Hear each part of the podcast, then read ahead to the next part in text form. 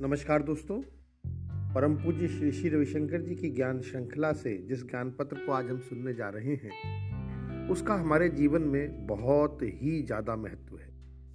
मैं यूँ तो सभी ज्ञान पत्रों का समान महत्व है अगर हम ध्यान से देखें तो पर इस ज्ञान पत्र की खूबी ये है कि ये ज्ञान पत्र हमारे रोज़मर्रा के व्यवहारिक जीवन में बहुत ज़्यादा बार बार हमारे सामने आता है और इससे हम बहुत प्रभावित होते हैं।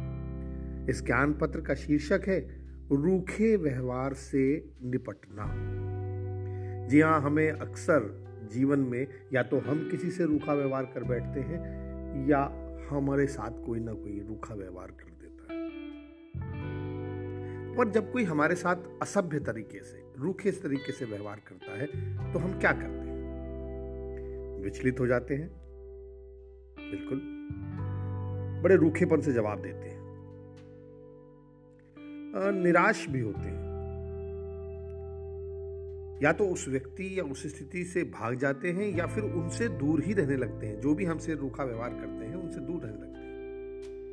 कई बार उस व्यक्ति पर आरोप लगाते हैं और उसे उचित व्यवहार की शिक्षा भी देते हैं।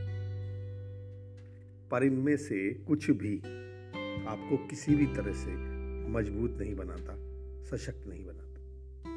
फिर क्या उपाय है? देखिए, असभ्य व्यवहार को इस दृष्टि से देखिए।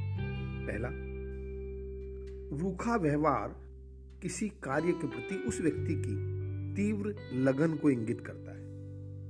यानी वो बहुत ऑब्सेस्ड है किसी बात के लिए। और जब उसको अपने ऑब्सेशन में कोई भी बाधा नज़र आती है तो उसका व्यवहार रूखा हो जाता है। दूसरा, उनका व्यवहार उनके भीतर के तनाव को बता रहा है इनसेंसिटिवनेस को बता रहा है। सीधी सी बात है भैया, बंदा टेंस है और वो अपनी टेंशन को हैंडल नहीं कर पा रहा है। लोगों के प्रति सेंसिटिव नहीं हो पा रहा है। तीसरा, उनका जो पालन पोषण है, उसकी ओर इशारा करता है। भैया, इसी तरह डेवलप हुए, इनकी अपब्रिंगिंग यही है। चौथा, उनके व्यवहार का स्वाभाविक ढंग इंगित होता है। इसका मतलब उनके व्यवहार का ये हिस्सा ही है। वो ऐसा ही करते हैं। पांचवा उनमें ज्ञान का अभाव दर्शाता है।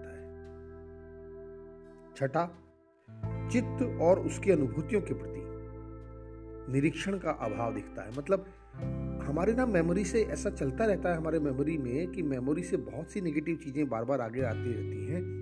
लेकिन अगर हम उन्हें ठीक से ऑब्ज़र्व नहीं करते हैं स्क्रीन नहीं करते हैं स्क्रूटनी नहीं करते हैं तो वो क्या होता है? हम उनके बहाव में बह जाते हैं। अरे भाई, किसी ने कोई बुरी बात मुझसे की थी? और मुझे वो याद आ गई कि बुरी बात की थी तो मेरे अंदर से स्वाभाविक तौर पर बुरी बात निकल पड़ती है। या किसी और की बात भी याद आ गई तो। तो ये भी अक्सर उनके साथ हो सकता है कि वो अपने मेमोरी के ट्रैप में फंसे हुए हों और उसे ऑब्ज़र्व ही ना कर पा रहे अगली बात कि उनका व्यवहार आपको यह भी बताता है कि दूसरों के साथ ऐसा व्यवहार नहीं करना है। हम्म? ठीक है ना? आठवां, आपके लिए एक सुअवसर है ये आपके लिए अपॉर्चुनिटी आई है कि आप रूखेपन का भी स्वागत कर सको, उसे स्वीकार कर सको नवा, ये आपके मन को मज़बूत बनाता है और लास्ट दसवा,